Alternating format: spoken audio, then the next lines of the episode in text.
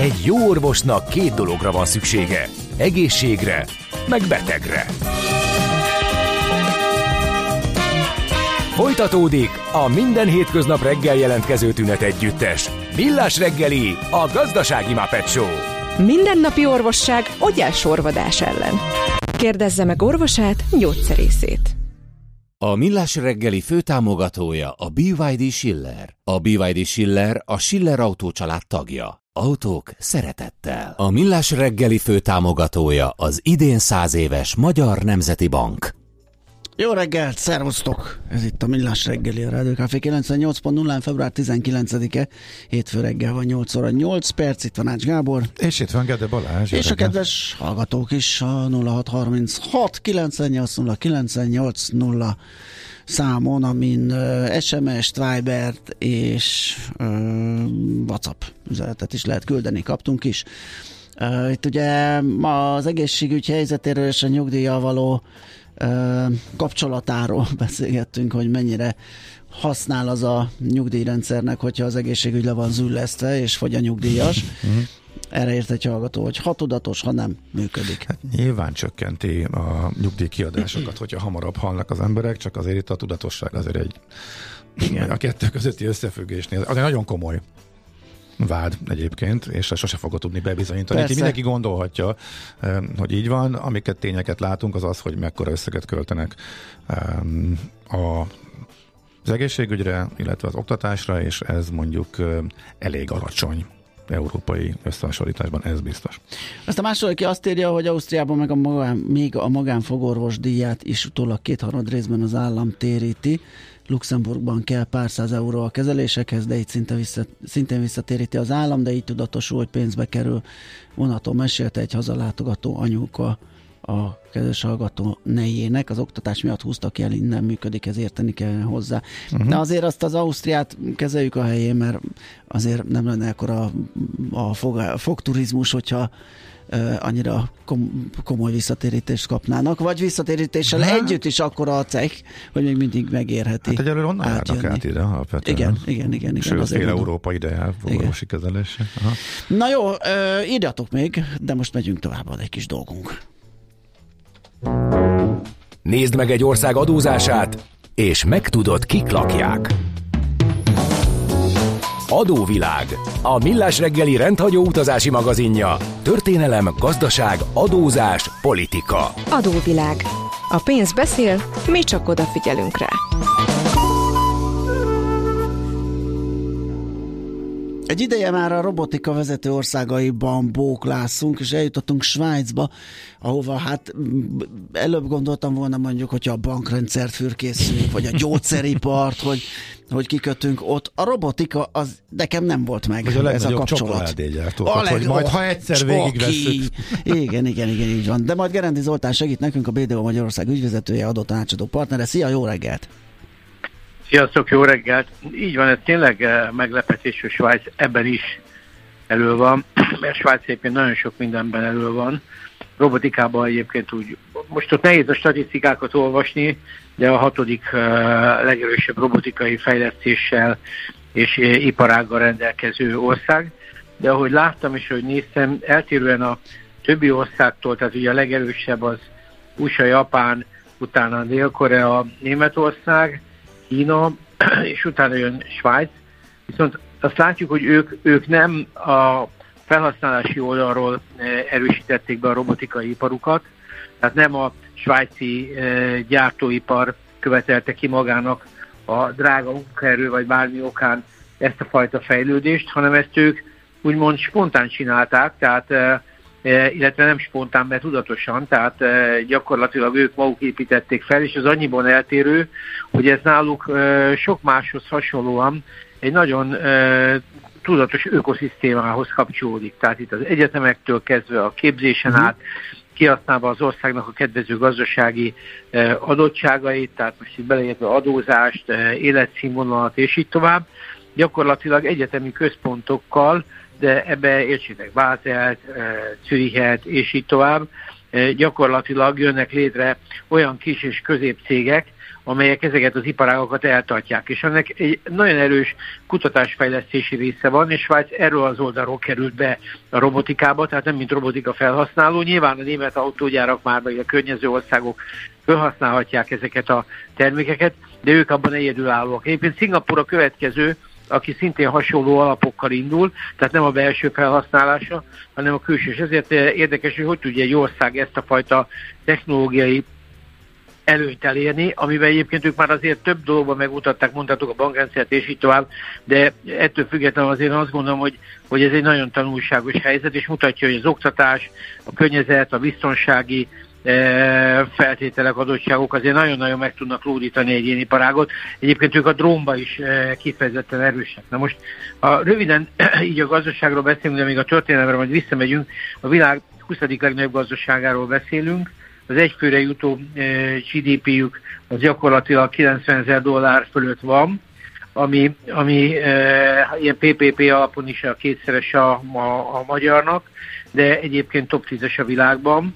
Tehát e, ők talán megelőzik Svájcot, illetve Írországot is, és olyan országok vannak előttük, mint Monaco, Liechtenstein, Luxemburg, szóval... A mini államok csak, igen. Igen, igen, tehát tulajdonképpen egy nagyon-nagyon érdekes, viszont itt most egy, egy negyvenegyezer négyzetkilométeres, közel nyolc egész öt millió lakos országról beszélünk, tehát azért ez egy nagyon, nagyon komoly adottságú ország. Na most a történelme is egyébként izgalmas, mert államszövetségről beszélünk, amelyikre ők egyébként azt mondják, hogy nagyon hasonlítanak a, a, az Egyesült Államokra, tehát ilyen a helyi, helyi kantonoknak a önállósága az viszonylag nagy. Ez már ezerháromszázötvenháromban egyébként elindult, tehát azt lehet rájuk mondani, hogy, hogy ők, már, ők már akkor ezerkétszázkilencvenegyben állt össze az új Switzerland, nem tudom, mi volt, melyik volt a harmadik, Swiss a harmadik kanton, amelyikkel elindultak, és ezerháromszázötvenháromban már nyolc kantonjuk volt, de a lényeg az, hogy ők Ők ezernyolcszáznegyvennyolcban hozták létre azt a szövetségi alkotmányt, amit most is gyakorolnak, és ez az amerikai munka, mintájú. ezernyolcszázötvenben vezették be a svájci frankot is, ami látjuk, hogy egy meghatározó pénznemé tudott válni, és hát ugye ennek nyilván alapja volt az, hogy ezernyolcszáztizenöt óta, tehát a Bécsi Egyezmény óta ők semlegesek tudtak maradni, és azóta nem is nagyon volt nekik háborújuk. Ez nem jelenti azt, hogy nincs hadseregük egyébként, és így ugye például a svájci hadsereg, ugye most több cikket olvastam, hogy nyilván ez a semlegesség egy picit elkényeztett őket, és most úgy látják, hogy ebben a fegyverkezési hullámban, ami világban van, a Svájcnak is erősebben uh-huh. fegyverkeznie kell, de, de úgy tűnik, hogy ez nem lesz számukra probléma, mert azért a hadiparuk is van egy kicsit. Tehát gyakorlatilag ez egy nagyon nagyon érdekes adottságú ország.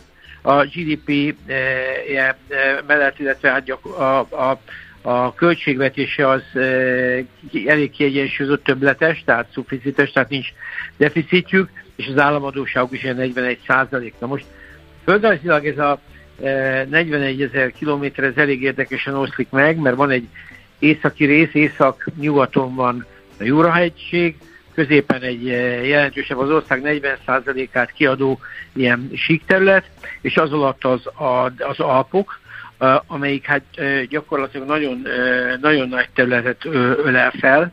Tehát azt az lehet mondani, hogy, hogy a hatvan százalékát az ország területének az Alpok fedezi, vagy tehát az Alpok teljesíti.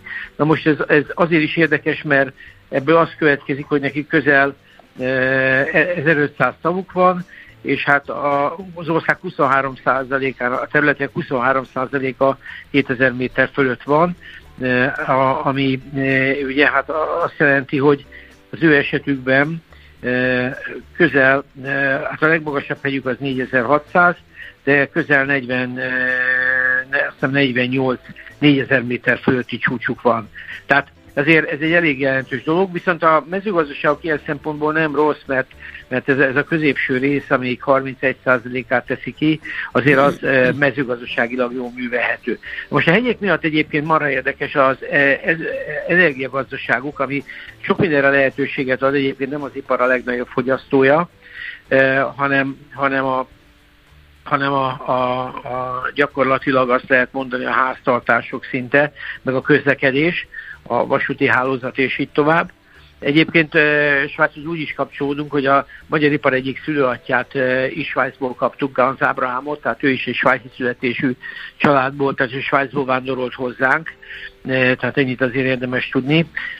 Illetve az a Helvécia, amit a festetések is sokszor használtak a gazdaságban, az is részben innen ered. Egyébként a cé há, ami Svájcnak a jele, az a Konfederáció Helvécia, tehát a cé há az Aha. innen jön.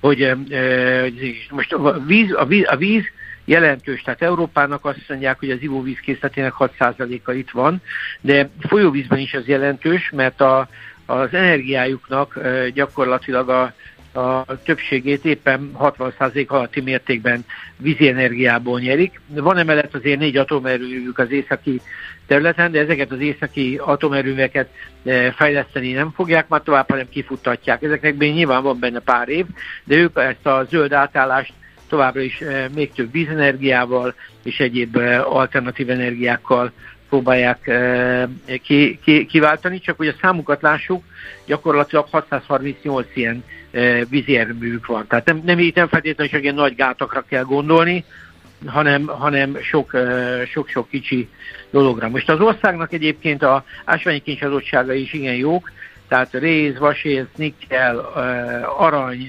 molibdén, szóval rengeteg minden van, és emiatt a bányaipar is jelentős, de hát itt azért a hegyek fúrása nem csak a bányaipar miatt volt lényeges, hanem a vasúti hálózat miatt is, mert egyébként fekvésínű okva egy tranzitország, és azt tudjuk, hogy a Szent-Gotthárd alagút azért Európának egyik meghatározó észak-déli összekötő, összekötő tengelye.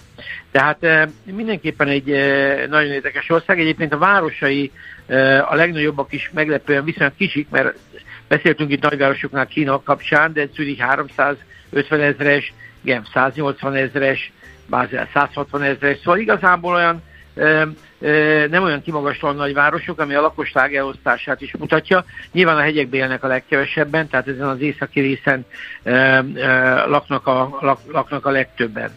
Na most az exportja nagyjából a kereskedelme az országnak az, az é u-hoz nagyon kapcsolódik, de ugye nem é u tagok, húsz huszonegy óta e, próbálják újra tárgyalni, a, akkor felmondták, jól emlékszem, a, vagy megkifutott a, az é u-val a megállapodásuk. Ezen, ezt próbálják most újra összerakni, de mindenképpen azt e, látni lehet, hogy, hogy emellett ők a világ számos helyére exportálnak és, és, és, és küldenek árukat. A svájci mezőgazdaságot azért ismerjük a sajttól, csokoládéról, tejiparról, szóval itt azért bőven van minden, de gépgyártástól kezdve vegyipar, óraipar, gyógyszeripar, bankok, szóval amiről itt, itt, itt azért rengeteg minden van. De nagyon komoly multicégek is létrejöttek itt, illetve megtelepedtek itt, néhány, tehát az Glencore, Nestlé, Novartis, Hoffmann-Laroche, á bé bé, Adecco és így tovább, de a bankrendszerüket is ismerjük, hát ugye legutoljára az u bé es Credit Suisse fúzió volt az, ami itt a, nagyjából a kedélyeket borzolta, de itt vannak a Rolex, Tetra Pak és így tovább a Swatch Group, tehát az óraipar rendszerű jelentős. Szóval egy biztos, ez egy teljes vertikumú gazdaság, nagyon komoly erőforrásokkal, ami, ami, amihez nyilván kellett a történelmi stabilitás, kedvező, úgymond geopolitikai helyzet, meg hát az a, az a fajta struktúra és szorgalom, amivel ők működnek, de e, a, a végére azért tegyük oda az adókat is, mert Svájc hát, sok szempontból... Vártam, hogy eljöttünk idáig, mert abszolút különleges hely, úgyhogy ez is számít mindenki. Igen, igen, de, de ha összességében nézzük, akkor e, sajátságos és jó egy pár e, e, ok van, ami, vagy út, ami Svájcba vezet, de Svájcba igazából nem az adó volt az elsődleges, ami a Svájcba mentek, hanem leginkább a bank, a bankvilág és a banki struktúrájuk, tehát a pénzkimenekítésnek volt Svájc egyfajta szimbóluma a banktitok miatt. Igen. És ez a banktitok, ezért ez megszűnt. Tehát nyilván ennek vannak stációi, de azért azt látni kell, hogy Svájc ezen a szabályozáson változtatott. Tehát ilyen szempontból most ugyan a robotika kapcsán beszéltünk, de azért a, ma már Svájc nem a kimenekített pénzeknek a, a, a fellegvára. Hát azt tudjuk, hogy a második világháborúban is a nácik nem azért nem rohanták le, mert nem, akar, nem tudták volna lerohanni Svájcot, hanem pont a bankok miatt, mert nem akarták, hogy nagyjából kiderüljön.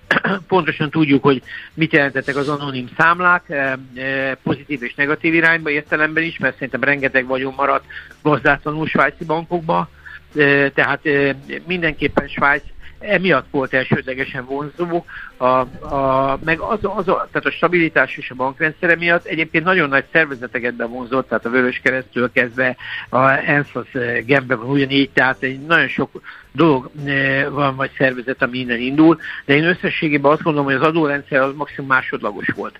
Tehát a A, a, a, a gyakorlatilag a, a, a Svájc nem olcsó hely, tehát gyakorlatilag emiatt azért Svájcot adóelőnyökben nagy cégeknél érdemes lehet, mint ahogy látjuk, ezért is vannak nagyok, mert vannak bizonyos adóelőnyök, tehát, de döntően is azért ilyen holding központként működtetik, majd erre átérünk, de összességében Svájcban már a kétszintű, illetve háromszintű adórendszerével, mert ugye van nekik egy federális, van egy kantonális, meg még van a helyi önkormányzatoknak is, tehát a Svájc adóból azért nézve kicsit komplikálta. Most a legegyszerűbb az áfájuk, ami, amit azért tudunk, hogy kedvező, mert hét egész hét százalék, ami azért sok szempontból e, Európában egy igen, igen, igen jó mérték, különösképpen hát, ha... milyen kezdve, ne is hasonlítsuk, igen. Igen, tehát ők, ők másképp e, gazdálkodnak, tehát ők nyilván a jövedelemadókból uh-huh. beszedik, ami nekik kell.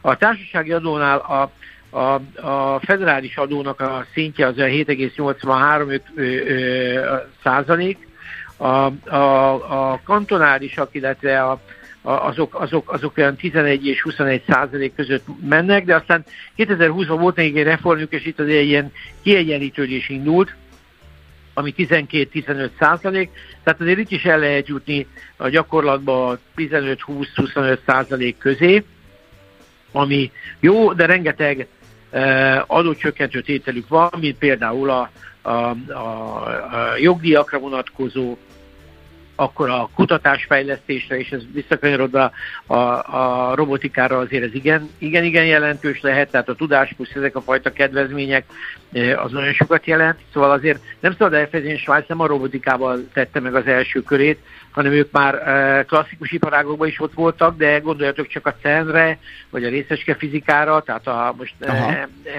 Einstein az egy mérföldkő, de, de itt azért számos más olyan e, találmány és egy csomó minden elindult, ami jelentős. De most az es zé á-juk is ugyanígy há, háromszintű, de, de a, azt lehet mondani, hogy a, a, a federálisuk az olyan tizenegy százalékig megy föl, e, viszont a kantonálisok azok e fölött föl tudnak menni még erre rárakodva tizenhárom-tizenöt százalékra, tehát e, ezek azért, sőt valahol tizenkilencre, például Genfbe, de ilyen szempontból ez sem olyan elviselhetetlen mérték. Tehát Svájcban az igazi gond, én azt látom, ha gondról lehet beszélni, az elsődlegesen az életviteli költségek. Tehát ugyan az adók és a jövedelmek megvannak, de azért Svájc nem olcsó hely, ezt azért látjuk.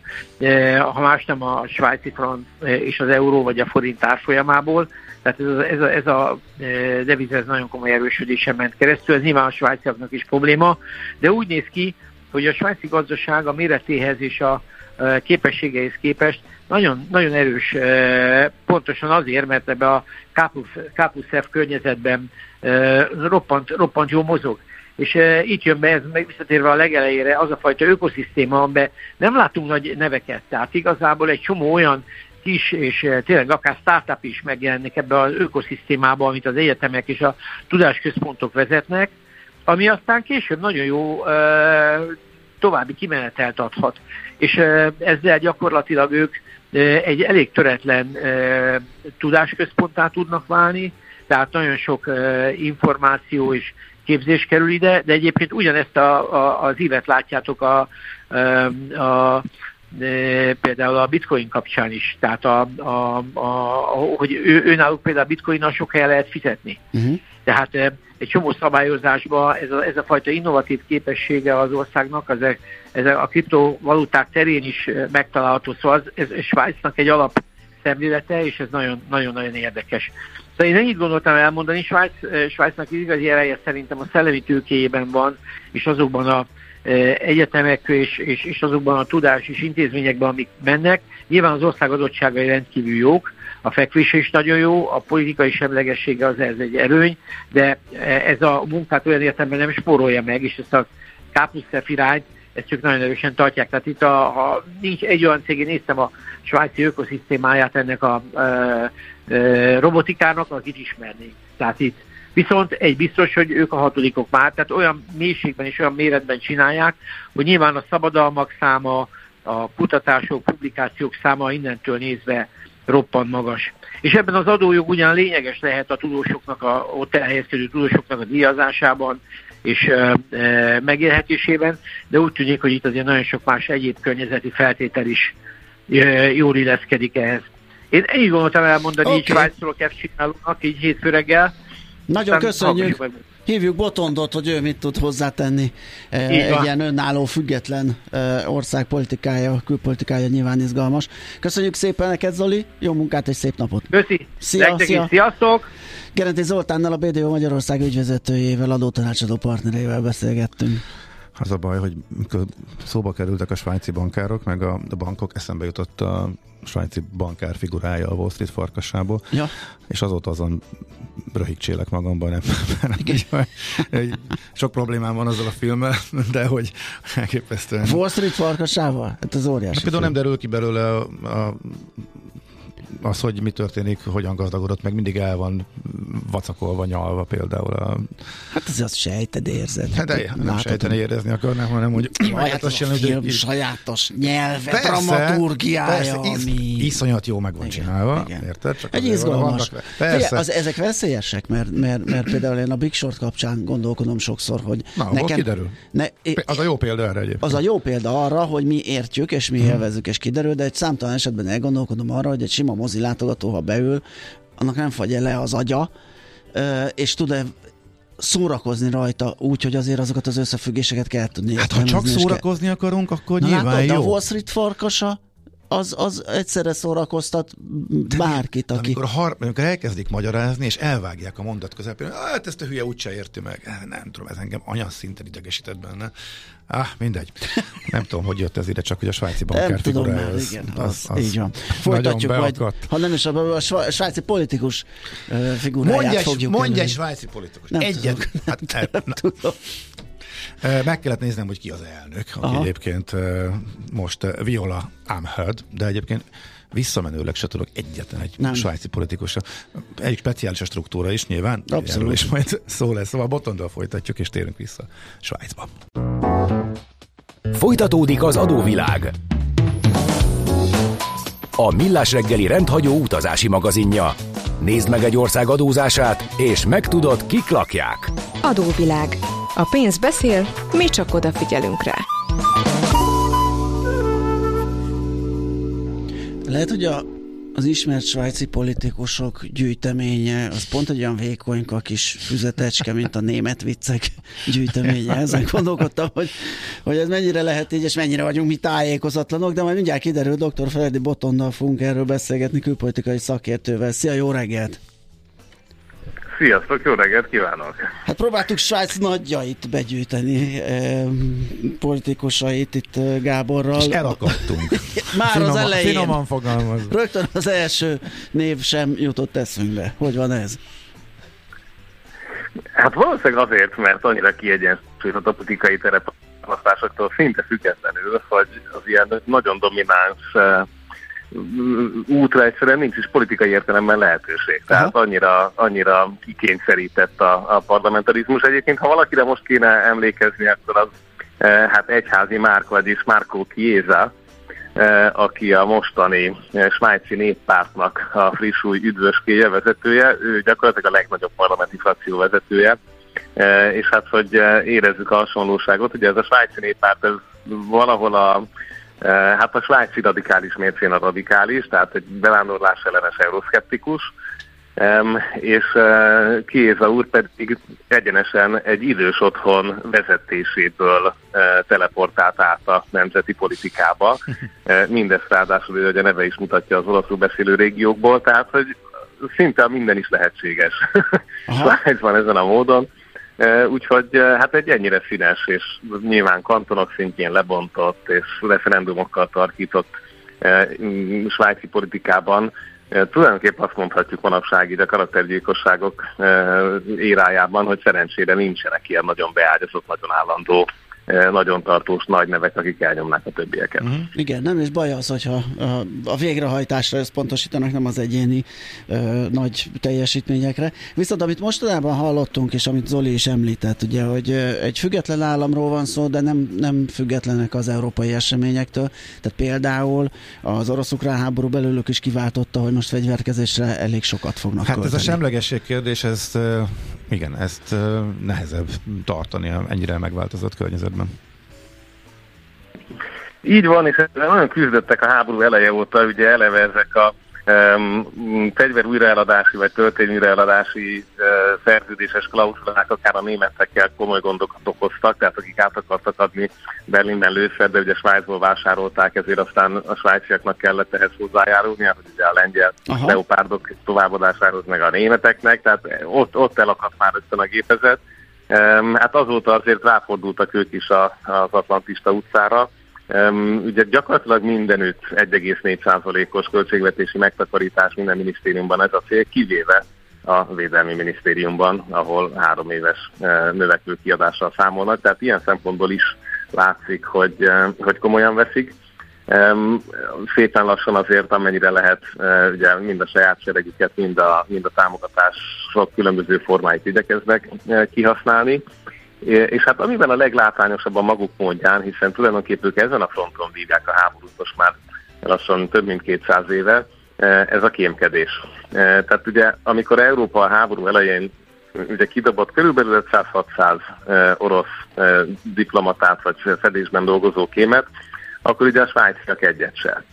E, és tavaly nyáron, tehát huszonháromban, vagyis már egy jó évvel a háború kitörése után e, állt elő a svájci titkosszolgálat vezetője, e, hogy hát úgy tűnik, hogy több mint kétszázhúsz akkreditált e, diplomá, diplomatája van az oroszoknak Svájcban, ez azért egy óriási szám, tehát ez, ez, ez még amerikai nagykövetségnek is nagy lenne e, egy, egy kritikus területen.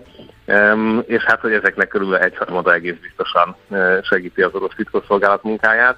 Uh, úgyhogy uh, elkezdték ezeket uh, komolyabban venni, és nyilván a másik ilyen hasonló um, kitettség, ami, ami láthatóan előkerült ebben a titkosszolgálati jelentésben, ez pedig a kínai uh, érdeklődés. Egészen addig képzeljétek el, hogy ez a legfrissebb történet, talán decemberben volt a legutóbbi epizódja, hogy ugye Svájc is vásárol a felkészülésnek megfelelően ef harmincötösöket. Ugye ez az a repülőgép, amit nem akarnak az amerikaiak eladni a törököknek, de Svájc viszont vásárolhat belőle, és az a katonai repülőtér, ami majd őket fogja hoztolni, ez egy nagyon szép alpesi ötszáz fős falucska mellett van. Uh-huh. Na most a falucska egyik legnagyobb gáztrófját véletlen megvette Wang úr oh. Kínából, akiről kiderült, hogy hát azért nem a restaurációba utazik, és nem a... nem a turizmus a fő tevékenységi területe, és nem is Wangnak hívják. Oh, de más, máskor nem volt vele. Úgyhogy hát ezt, ezt, ezt konkrétan felgöngyölítették, és nyilvánosságra is hozták. De szóval azért ez alatt szól, hogy ugye elképesztő mennyiségű nemzetközi szervezet van Genfben. Tehát Genf az tényleg a, a, az európai kémparadicsomok toplistás helye. Ugye itt mindenki mindenkit hallgat, volt egyébként itt francia lehallgatás, izraeliek a iráni atomtárgyalásokat, a Snowden emlegette az amerikai lehallgató központot, tehát ez, ez tényleg egy ilyen, ahol nemzetközi szervezet van, ott dolgoznak. És miért?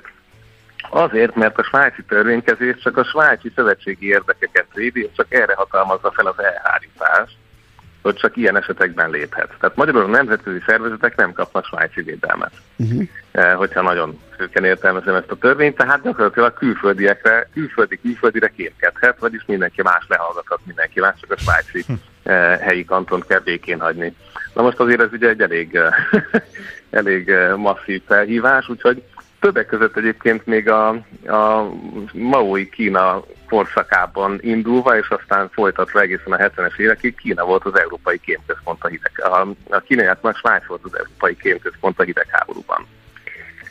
Egészen a nagyköveti szintig, aki maga is kém volt, és olyan ügyes volt, hogy a tajvani képviseletvezetőjét, vagy egyik atraséját is beszervezte kínai kémnek. Úgyhogy hát nagyon alapos munkát végeztek. Ebb, tehát ebből indulunk, amikor megpróbálják megvédeni itt a különböző érdekeket. Hát ez egy elég kemény feladvány, és mindezt egyébként egy alig négyszáz-ötszáz fős titkosszolgálattal, Ami, ami még a belgánál is kisebb, eh, aminek pedig ugye a nátót meg az Európai Unió intézményeit kéne védeni. Most ehhez képest itt ENSZ, vé té ó, mindenki ott ülkányben.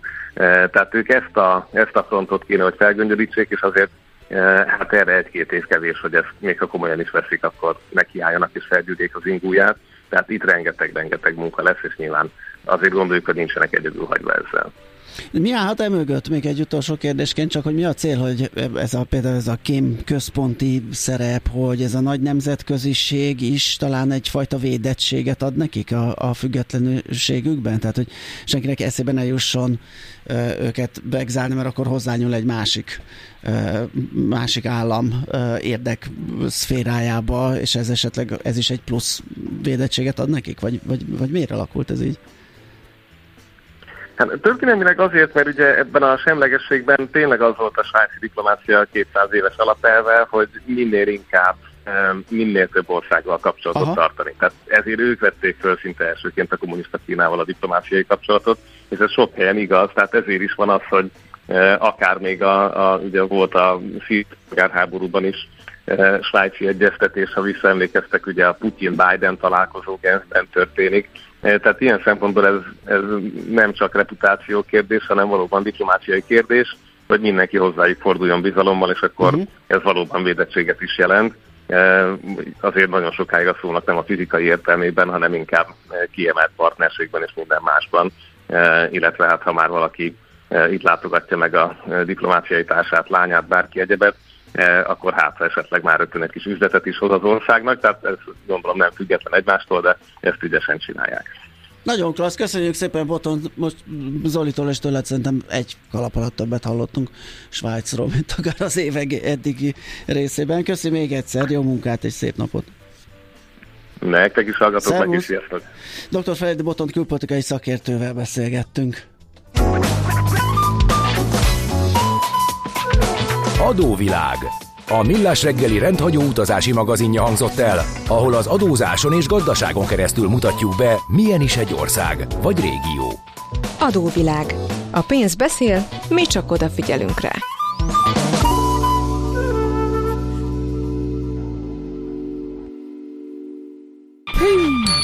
Jé, hát ez meg micsoda? Csak nem. De egy aranyköpés. Napi bölcsesség a Millás Reggeliben. Hm, ezt elteszem magamnak. Nos, Kossuth Zsuzsanna az egyik születésnaposunk, akire emlékeztünk, hogy ő Kossuth Lajos lánya, és egyben a negyvennyolc negyvenkilences szabadságharcnak a tábori kórházakbéli főápolónője. Egyébként a mai napot az ápolók napjának is nevezik, szentelik, többek között az ő érdemei miatt. Egy alkalommal azt mondta, évezredes beidegződéseket, generációkon átívelő értékrendeket nem lehet puszta akarattal megváltoztatni. Egy tragédia, egy élethalál helyzet kell ahhoz, hogy az ilyen tabuk meginogjanak. Ez idézett Berényi Anna Kossuth Zsuzsanna regényes életrajza című könyvéből. Ott olvashatók ezek a gondolatok. És akkor ugrunk egyet gyorsan, itt van velünk a vonalban Madár István, a Portfolio.hu vezető elemzője. Jó reggel, szia! Sziasztok, jó reggel! Hello, szia! Na, kicsit visszanyúlunk megint a, a szombati miniszterelnöki évértékelőhöz, ott elhangzott egy ilyen, egy ilyen ideális állapotként kétezer-tizenkilenc, ugye, hogy az ő ott látott gazdasági teljesítmény felé kellene ö, visszatalálni. Nézzük meg azt, hogy az tényleg egy annyira ilyen bár-már idealisztikus állapot volt, és hogyha igen, akkor azon az úton járunk-e, hogy azt elérjük, és főleg mikor?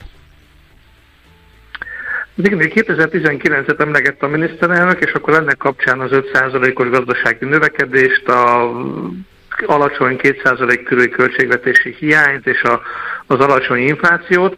Ugye azért azt hozzá kell tenni, hogy a képet árnyalja az, hogy ez a kétezer-tizennyolc-tizenkilencben már ennek az erőltetett keresletélénkítésnek a hatásai már elkezdtek megjelenni a gazdaságban. Az infláció jól, látszóan, jól látszódóan kezdett elszaladni, ugyan utána a Covid leölte ezt egy rövid időre, de azért mégiscsak látszott, hogy ez nem fenntartható a dolog. A külső egyensúlyon finoman romlott, azra még nem volt annyira nagy baj, de a költségvetésnek ez a kétszázalékos hiánypozíciója sem volt olyan nagyon, nagyon-nagyon meggyőző. Tehát ehhez ké- ugye ez a, ez a kép azért még mindig nyilván jobb, mint amilyenben mondjuk kétezer-huszonhármat abba hagytuk. Ugye huszonnégyre ezek közül, a mutatók közül egyikben sem számítunk ilyen jóra. A költségvetési hiány jóval magasabb lesz, a gazdasági növekedés érdemben elmarad majd ettől az öt százaléktól, és ugye a, az inflációban sem reménykedünk még abban, hogy három százalék körül lesz az éves átlagos mutató. Tehát ilyen szempontból azért ki lehet tűzni célul, hogy milyen jó lenne, ha kétezer-tizenkilencben lennénk, és olyan szempontból valóban van hasonlóság, hogy, hogy ugye nagyjából ugyanazt is gondolja a kormány, hogy mit kell tenni ezért. Ez a bizonyos erős keresletélénkítéssel, keresletösztönzéssel vezérelt gazdaság, ugye ez a high pressure economy, magas nyomású gazdaság, aminek a lényege az, hogy nagyon sok területen, a jövedelempolitikában, a monetáris politikában, a költségvetési politikában próbáljunk meg minél inkább keresletet ösztönözni.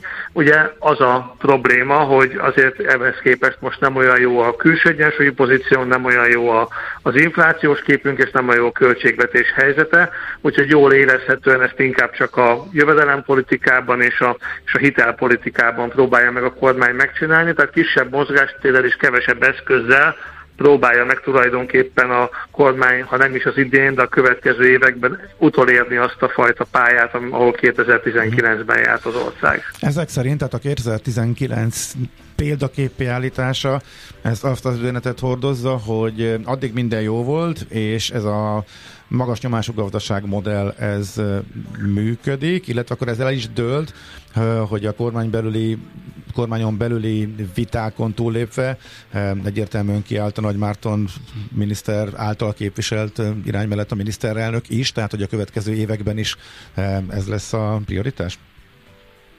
Úgy tűnik, hogy igen, ebből a szempontból elég egyértelműnek látszik a helyzet, ugyanakkor azt hozzá kell tenni, hogy érdemben javult az ezzel kapcsolatos képünk, amikor két-három hete Nagy Márton bejelentett, hogy az idén négy egész öt százalék körüli költségvetési hiánnyal terveznek. Mi úgy értelmeztük, hogy ez gyakorlatilag a pénzügyminisztériummal konszenzusos döntés volt, ami azért azt jelenti, hogy idén bizony elég kemény kiigazítást kell még végrehajtani a költségvetésben, és azok a fajta szélsőséges értelmezések, hogy a kormányzat a növekedés érdekében tulajdonképpen teljesen háttérbe szorítaná a, a költségvetés egyensúlyi ö, szempontjait, ez azért szerencsére ne, nem valósult meg. Itt azért valamiféle kompromisszumos megoldás uh, körvonalazódik. Hozzá kell tenni, hogy nyilván nem látjuk, és nem is biztos, hogy látni fogjuk azt, hogy milyen intézkedésekkel próbáljuk a kormány ezt helyre rakni.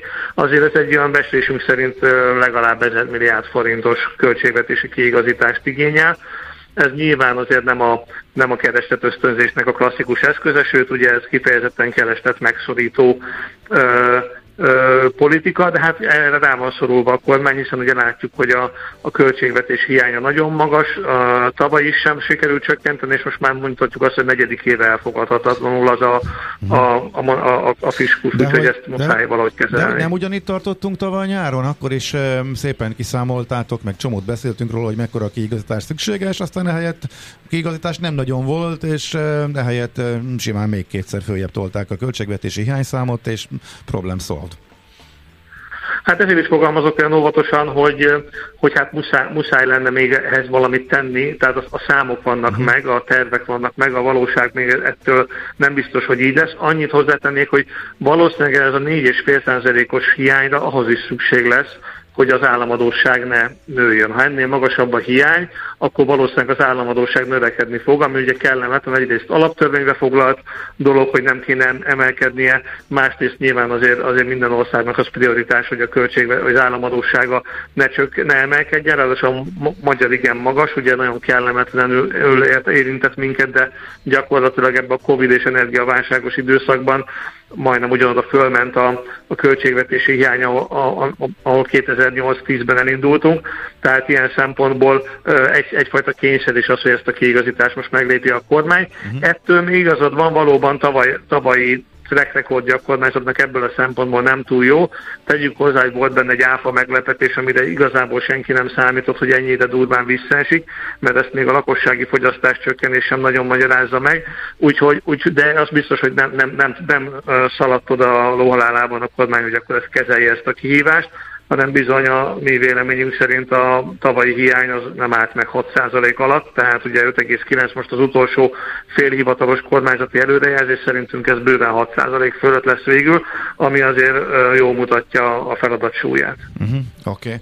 De azért volt egy egyértelmű jelzés, az fontos kiemelni, hogy figyelnek a hiányra is, tehát ugye a korábbi nyilatkozatokhoz képest ember arra lehetett gondolni, hogy akár el lehet ereszteni, mert a növekedés élénkítés a legfontosabb. Itt azért egy jóval finomabb hangvétel volt, ezt akkor behetjük végül is ilyen pozitív üzenetnek is, ugye? Én azt gondolom, hogy igen, annál is inkább, mert azt hiszem veletek is beszéltük már, hogy az, az a hálátlan dolog ebben, hogy egy kisnyitott ország igazából nagyon sokáig büntetlenül garázdálkodhat és folytathat fegyelmezetlen politikát, senki nem tudja, hogy mikor büntetik meg. Ezért, és hogyha egy kormányzatban benne van a kockázatvállalás magas hajlandósága, akkor törvényszerű, hogy előbb-utóbb lehet, hogy egy év múlva, lehet, hogy tíz év múlva valamikor ez a fajta fegyelmezetlenség ez megbosszulja magát. Most úgy tűnik, hogy azért a kormányzat szeretné visszaverni ezt a költségvetési hiányt egy elfogadható szinte.